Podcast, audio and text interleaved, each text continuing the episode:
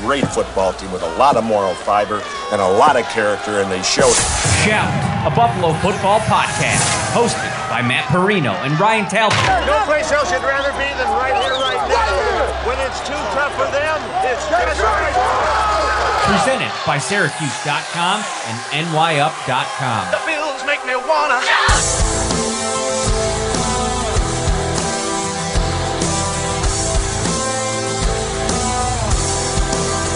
What is up, everybody? Just getting out of work, and we thought, why wait till seven o'clock, Ryan Talbot, on a Tuesday? We're getting our podcast in a little bit early this week, but that's just because Ryan jo- dropped an article today. I'm dropping one tomorrow. We wanted something for you to watch or listen to to go along with those articles. He is Ryan Talbot. I am Matt Parrino. This is the Shout Buffalo Bills football podcast brought to you by Value Home Centers. Right now, for a limited time only. The, the the big grand drawing, Ryan Talbot, is on Tuesday, July 5th. So you have some time still left to go. Value is celebrating the grand opening of their new store in Bath, New York. Uh, and because of that, they're giving away 36 $250 Value Home Centers gift cards. You can enter on their website right now, valuehomecenters.com. Get yourself a gift card, uh, get yourself some type of product to do a little, uh, you know, cleaning around the house, you know, putting something together. We're getting our fence done right now. Uh, it's it's pretty exciting. Uh, but whatever whatever's on your mind, a $250 gift card uh, will come in handy this time of year. What is up, Ryan Talbot? Hey, not too much here. Like you said, those gift cards, man. There, there's projects always to be done around the house. So go to value, get it, uh, get in the raffle. You never know; you might just end up winning.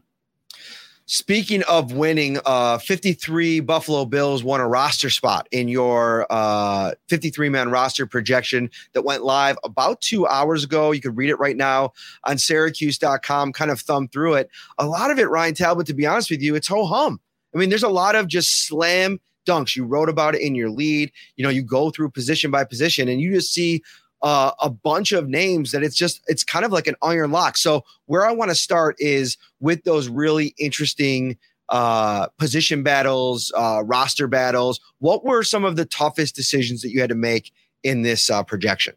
Yeah, maybe not one specific position, but uh, the way that the Bills have leaned on special team snaps over the last few years and how that has helped those depth players at linebacker, some of the uh, defensive backs, some of the running backs, like a Taiwan Jones, for instance. If we're talking one specific position, though, the, the toughest de- decision for me came down to either wide receiver or cornerback, especially that last cornerback spot. I really wanted to go with Cam Lewis. I, I, think that he's gotten better every year here in Buffalo. They did draft a defensive back, however. Uh, so those were two of the toughest positional battles. But, you know, how much is this new special teams coach going to have in terms of say on uh, how many players he wants to keep across the board. Are the Bills going to favor certain players? Is a guy like Taiwan Jones going to be 34 years old? Is he just going to keep being able to make this roster because of how good he is on special teams, or do the Bills have to hope that maybe someone else steps up this year and takes on that role? The Taiwan Jones discussion is really interesting because if you have a couple of young guys that now a couple years in, whether it be defensive backs, running backs, tight ends, and, and you only had two tight ends make it on your 53 man, we can get into that a little bit as well. You know, you're starting to groom the next, you know, gunners. I mean, that's primarily what Taiwan Jones does. And you already have an elite level one in Siran Neal. So can you get the kind of upside from somebody else if you want to kind of bring somebody else along? So I think that that's a great point. And you have – Taiwan make it, correct, on your 53 man? Correct. Yep. On the on this first one, Taiwan makes the squad. Okay. So, you know, that's an interesting one because if, if you're if you're Brandon Beane, if you're Sean McDermott, you might say, okay, I, I kind of found five of the toughest cuts looking at your 53 man if I was looking at it through a lens of my own. And obviously, starting out, you mentioned him, Cam Lewis, Marquez Stevenson, Isaiah Hodgins, two young receiver receivers, Duke Johnson, running back, where is he going to kind of fit in here with a lot of guys, you know, on the depth chart ahead of him? They signed him to a one year, I think it's like less than $2 million contract. So, you know, you're, you're not seeing a big role for Duke Johnson. And then Nick McCloud, I think is a really interesting mm-hmm. one with a lot of, you know, position flexibility all of a sudden. You know, we've seen him over the last two years. He's played a little bit of everywhere as a cornerback. Now you kind of sprinkle in safety. And I think those are the five guys that I'm like, all right, how do you try to make room for one of those guys? Can one of those guys be a gunner? Has one of that has one of them started to you know take those kind of reps? I haven't really noticed any of them do that. We're going to see that at training camp. But if you're a Nick McCloud and you're somebody that's now adding even more special teams value, then it's it's a situation where you know it's almost like the new age Siran Neal, right? A guy that can maybe potentially be work towards being a special teams guy, stand out there, but also be a depth guy uh, in the defensive backfield.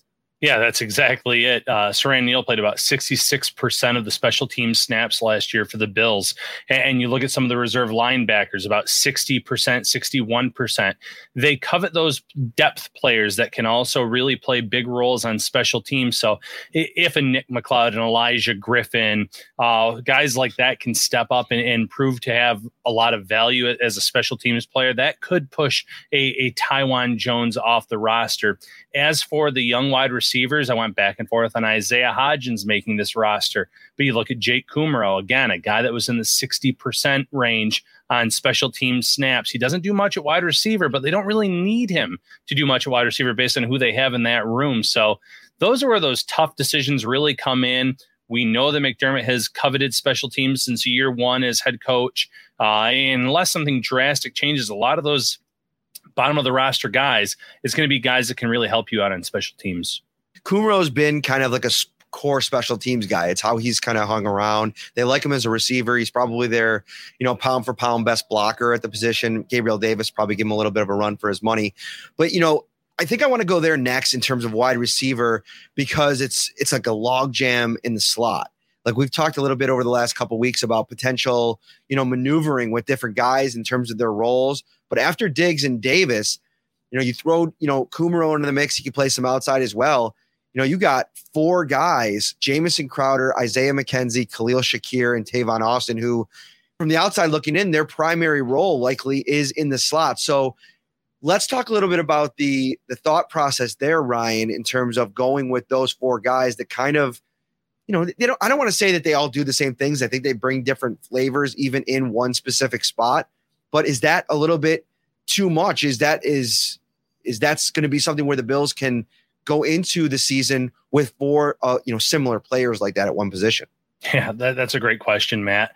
You, you, know, let's start with Jamison Crowder. Crowder was brought in here to kind of assume the Cole Beasley role. At least in my opinion, that's what he's supposed to do.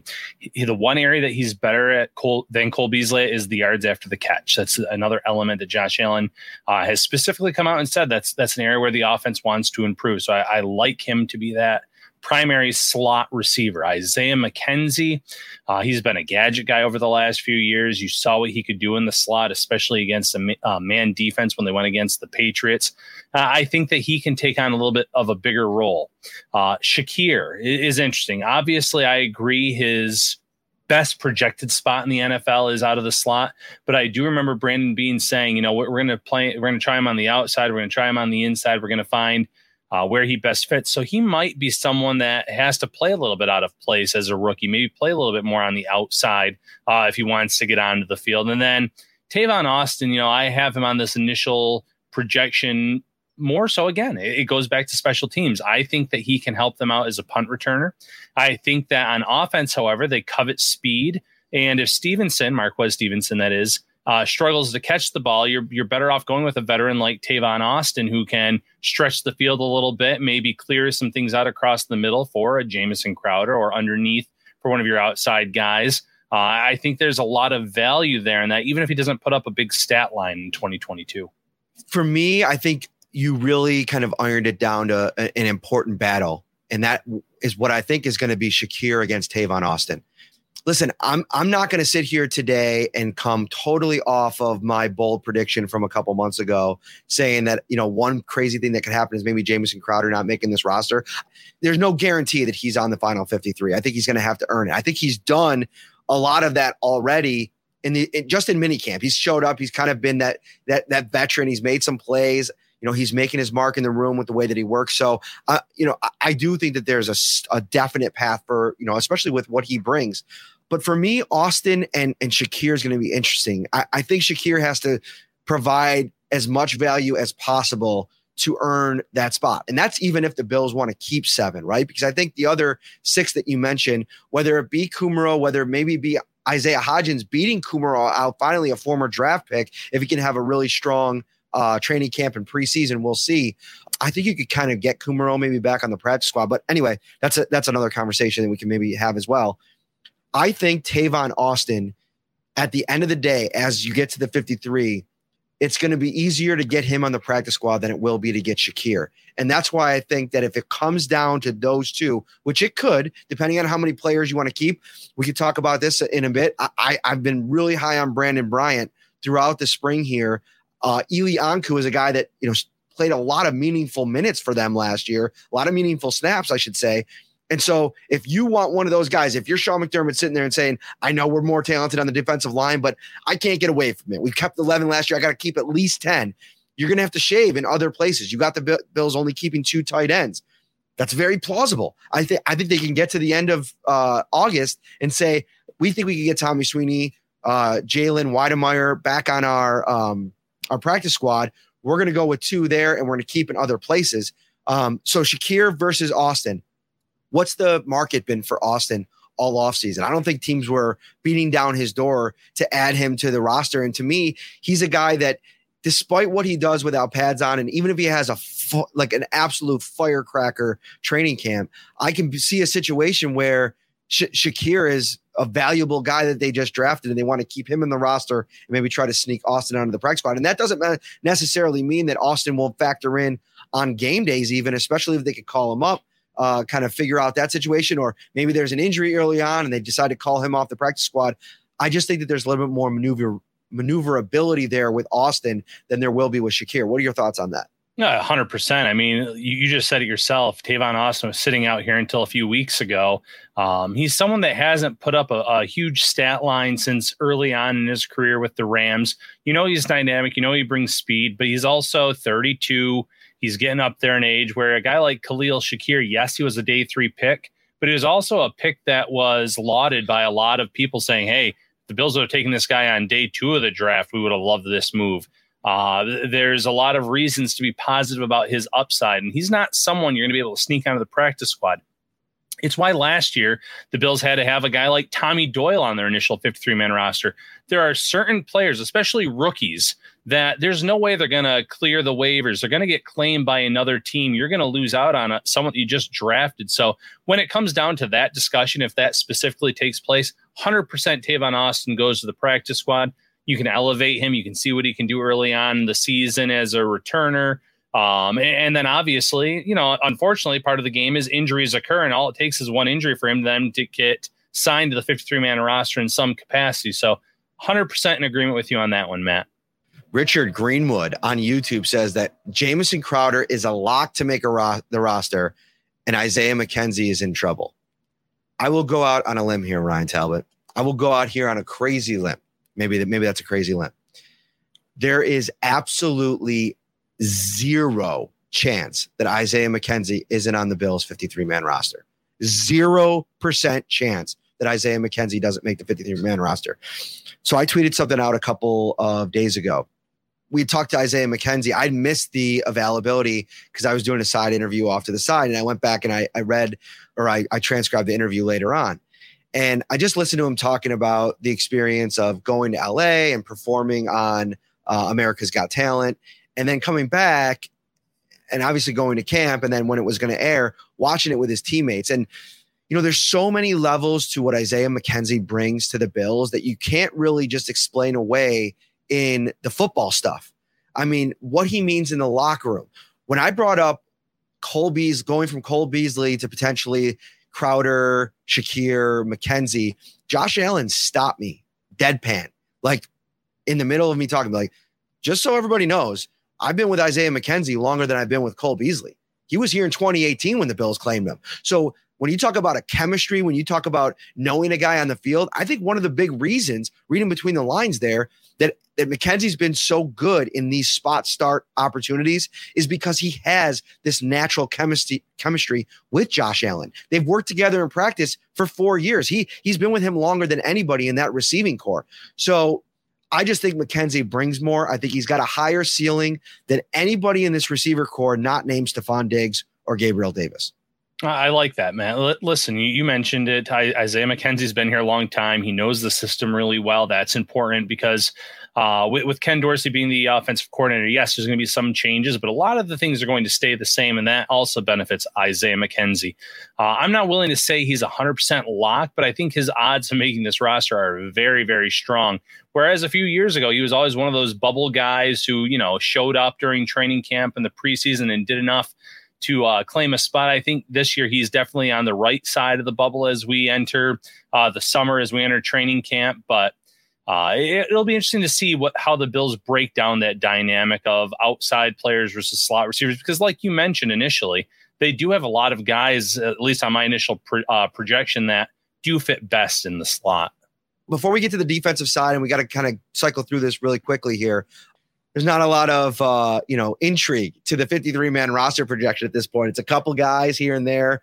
I had Reggie Gilliam off of my first 53 man, and, and I would redo that if I had another opportunity. That was a that was a, a an F, a fail, an L that I had to take. That was not a, a, wise do. He's so integral to what they do on special teams. He has a great relationship with Matthew Smiley. I think he will be on that roster. So, offensive line, you have Greg Van Roten as a cut. And I mentioned mm-hmm. in our chat as we were kind of going back and forth, I think Van Roten, Greg Mancz, one of these interior players that Brandon Beane went out and got, I think they could be one of those trade candidates late in training camp, late in preseason, when you're looking to maybe add future value. And instead of cutting a guy, you could try to flip him for some for a pick, even a seventh round pick, if that's if that be the case. Do you think that he kind of fits into that mold there?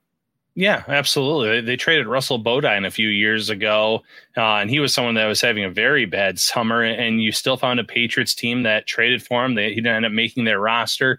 Uh, but yeah, you, you, these are valuable players. These are veterans that have a lot of experience.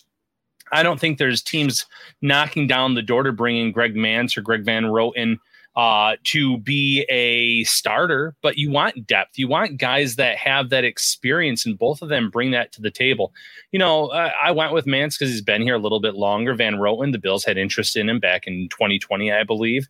Uh, so there's reason to believe he has a chance to stick as well. It just came down to a numbers game uh, with Cody Ford claiming that final spot, someone that you've talked about a lot in the last few months in terms of, you know, final chance coming up here with Aaron Kromer rookie deal, uh, second round, former second round pick, a lot of, I don't want to say hype around this season, but he needs to step up to the plate because if not, that bust label firmly goes on Cody Ford and he goes down as Brandon Beane's worst draft pick as Bill's GM by far, uh, considering where he was drafted and what they've gotten out of him so far. So, yeah, I think that one of those veterans that you mentioned are definitely in play for a late day three pick, a conditional pick, because – that's the most valuable spot in the league, obviously, minus franchise quarterback. You're always looking to build up in the trenches on the offensive and defensive line. And Mancz and Van Roten both have a lot of experience that teams covet this time of year, especially as the regular season approaches and injuries take place. Yeah, if Mancz and Van Roten kind of become some version of maybe early Daryl Williams and for his run in Buffalo, Jon Feliciano, I totally could see you know, if the if the Bills don't see enough over the course of you know end of July, August from Cody Ford, just deciding to move on for both parties, right? Like it's it's never worked out. There's probably not a path to a starting job for him. As good as he could probably play in the preseason, I think Ryan Bates is going to be that guy at, at right guard. And I only say that because uh, Rodger Saffold has played left guard uh, for the majority of his uh, last few years. So, yeah, I think that'll be interesting. Let's go to the flip to the defensive side for a second. Again, not a lot of crazy calls. You have Baylon Spector uh, as making the roster. You can kind of get into that a little bit. Eli Ankou and Brandin Bryant, they are both cuts. Uh, obviously, priority practice squad guys. And then Cam Lewis. It's going to be a tough one, but because they drafted Kaiir Elam, I mean, you just have to probably continue to hope that you could stash him on the practice squad. But I think he's going to have the kind of preseason if he stays healthy that's probably not the case. But because of the depth they have, that's just probably going to end up being something that, you know, they're not going to cut Dane Jackson. They're not going to cut Siran Neal. And I think you get to a point where, you know, you, you gotta, you gotta move on. Yeah, uh, starting on the defensive line, Brandin Bryant, Ankou were two of the toughest cuts because I know the Bills like to go heavy there, and I only had nine initially. I think that one or both would be priority guys on the practice squad. I felt like Bryant, especially for me, and I know you you were seeing Ankou's praises recently. I felt like Bryant, whenever he did get some opportunities to play, he always made one or two big plays uh, per game. It, it just kind of came down to the numbers. You already have DaQuan Jones, who's going to play, I think, a lot of reps. He's going to be that uh, space eater. He's going to clean things up, make life easier for Ed Oliver, who's going to be starting next to him. You have Tim Settle, you have Jordan Phillips. There's four guys right there for that rotation. Uh, obviously, ideal world, one of those guys will make it, though, is the fifth defensive tackle. Linebacker, Baylon Spector. It came down to Andre Smith and his suspension. The, the Bills have a lot of depth linebackers that the Bills really count on from a special teams uh, perspective. It, so obviously Tyler Matakevich leads the way there for the Bills in terms of linebacker special teams snaps. Tyrell Dodson was second. And then you had Smith right there third, about 260, 270 snaps on special teams. And with him being suspended for the first six uh, games of the 2022 season, I think that opens the door for Baylon Spector to show what he can do this summer at training camp in the preseason claim that final linebacker spot early in the, in the year, play a lot of special teams reps, and then give the Bills the decision to make after six weeks. Finally, defensive back, Cam Lewis, toughest decision. I agree with that. Uh, obviously, I went with Christian Benford as my last cornerback, a, a draft pick. Now, mind you, small school player, day three pick. Could the Bills get him on to their practice squad? I think conceivably, yes, they could. But at this time, I went with the rookie over the experienced Cam Lewis. The Bills might say, hey, listen, we like what Cam brings to the table. He's gotten better every year. And then there's two young guys that we've mentioned as well Nick McCloud, Olijah Griffin. Both guys made some plays, uh, you know, the, early on here in the last few weeks. What can they do this summer to kind of take that next step and show that maybe they deserve that final roster spot? Some folks in the comments talking about Shaq Lawson and Jordan Phillips a little bit. And, you know, if, if Lawson were to be a cut, would it be a surprise cut? I, I think I'm at the point where I'd call Jordan Phillips pretty close to a lock to make the roster. And I'd say that if if it would be a pretty shocking development if Shaq Lawson got caught, just because what they know and, and said he brings in that defensive line room and the fact that he's so cheap, Ryan. Like mm. Von having Von Miller here is great, right? But there's three young defensive ends that this this this regime has to continue to develop. Shaq Lawson played two seasons, two, three seasons. What was it? 17, 18, 19. So three seasons with this regime under Sean McDermott and Leslie Frazier. He knows it because of what Shaq brings, because of the fact that, you know, in practice, Micah Hyde talked about it last year. When we talking about Shaq, the Bills bringing Shaq back, one of the things that I thought could be so impactful was what he brings in practice. High energy guy in the locker room, you know, getting young guys up every single day when it's kind of tough, you know, when you get into November and December. They're going to really covet that. They're going to really like that. And I think with that nine number, I think it was Damo that made a good point. He said, didn't they keep 10 last year? They kept 11 defensive linemen last year, Ryan. So I think they're going to be able to, to, to bring all nine of those guys to the final roster. Yeah, agree completely. Phillips and Lawson are both good for getting guys up, getting the crowd pumped up.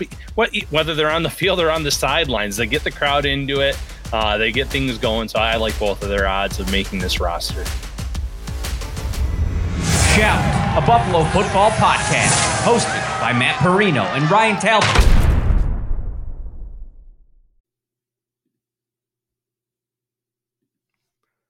What is up, everybody? This is Matt Parrino from Shout, a Buffalo Bills football podcast, here to talk to you about Prize Picks, the largest daily fantasy sports platform in North America.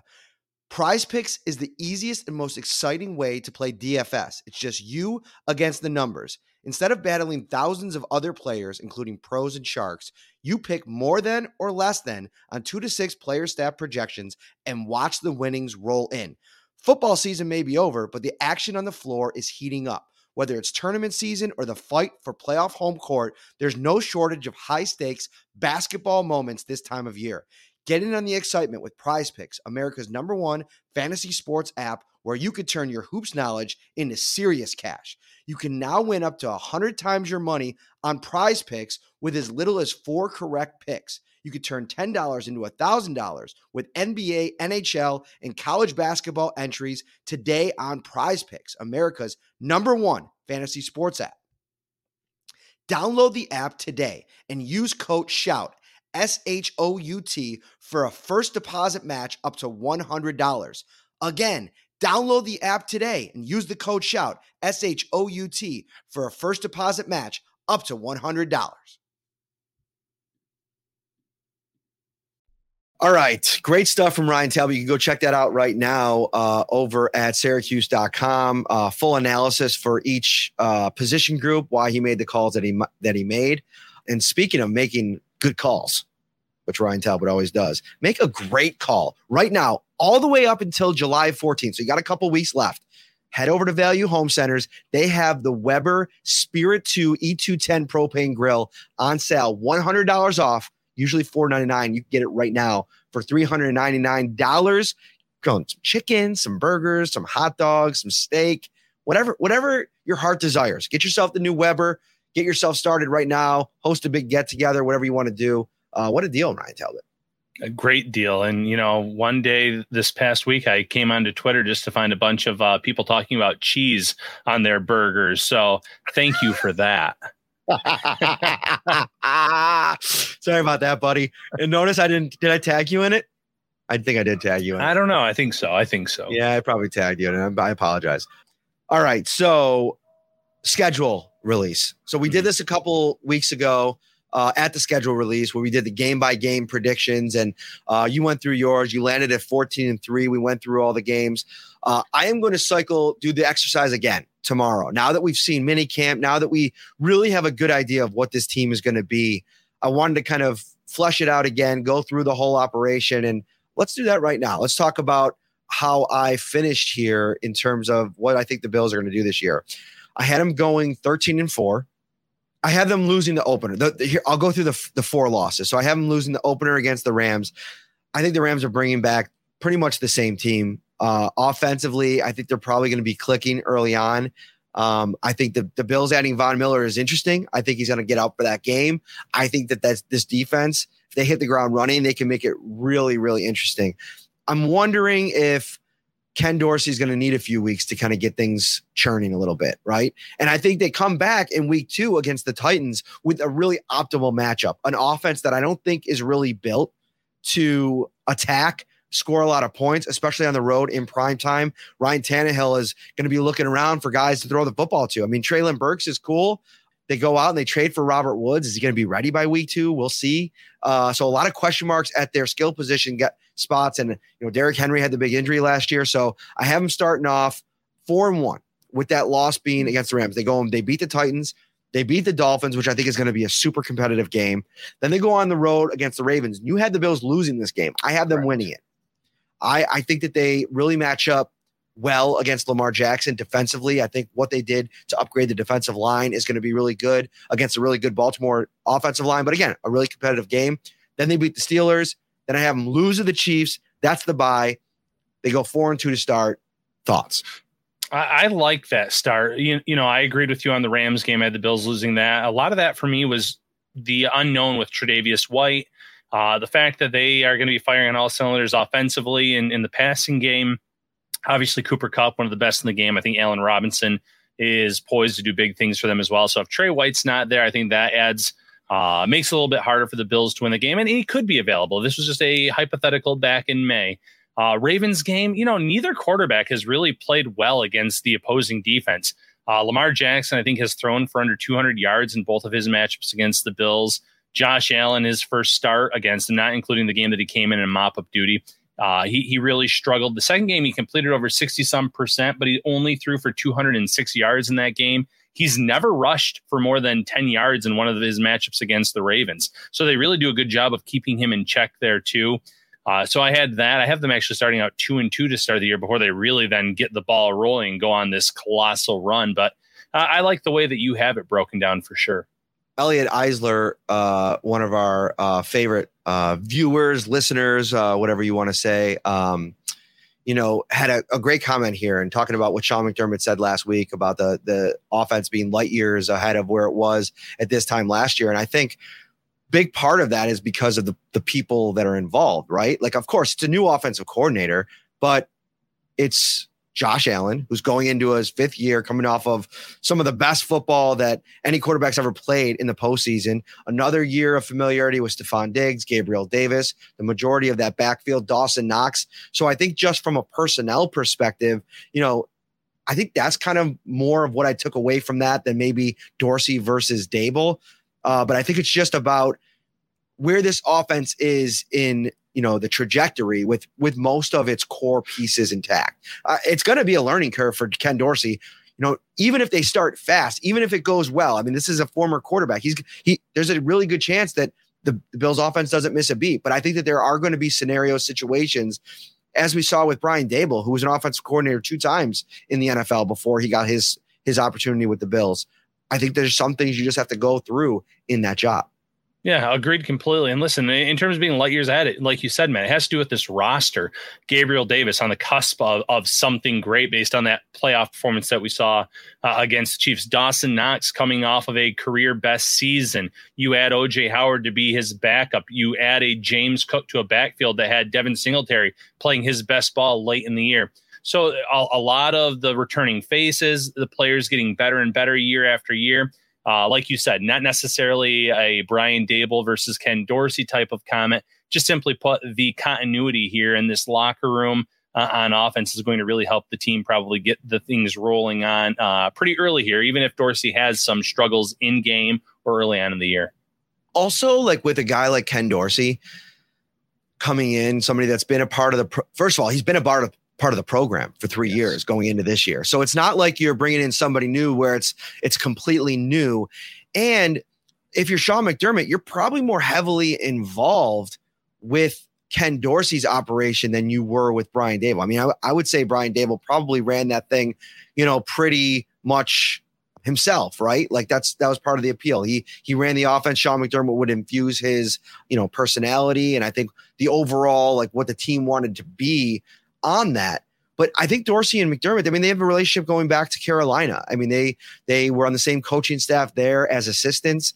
And I think that I don't want to read too much into it from that perspective, but I think there's a little bit to it there as well. And I think for a first time offensive coordinator, just think about the time that Dorsey's probably had to spend in the facility and how much Sean McDermott's been around him and, and kind of watching that. So, yeah, I, I think it'll be interesting to see how it goes and how you know where where does Dorsey call the plays? Does he do it on the field? Does he do it up in the box? It, you know, there's so many things that will um, kind of play out. But I don't know. I I, I do think that's a great observation and definitely a, a little uh, blurb headline that stands out.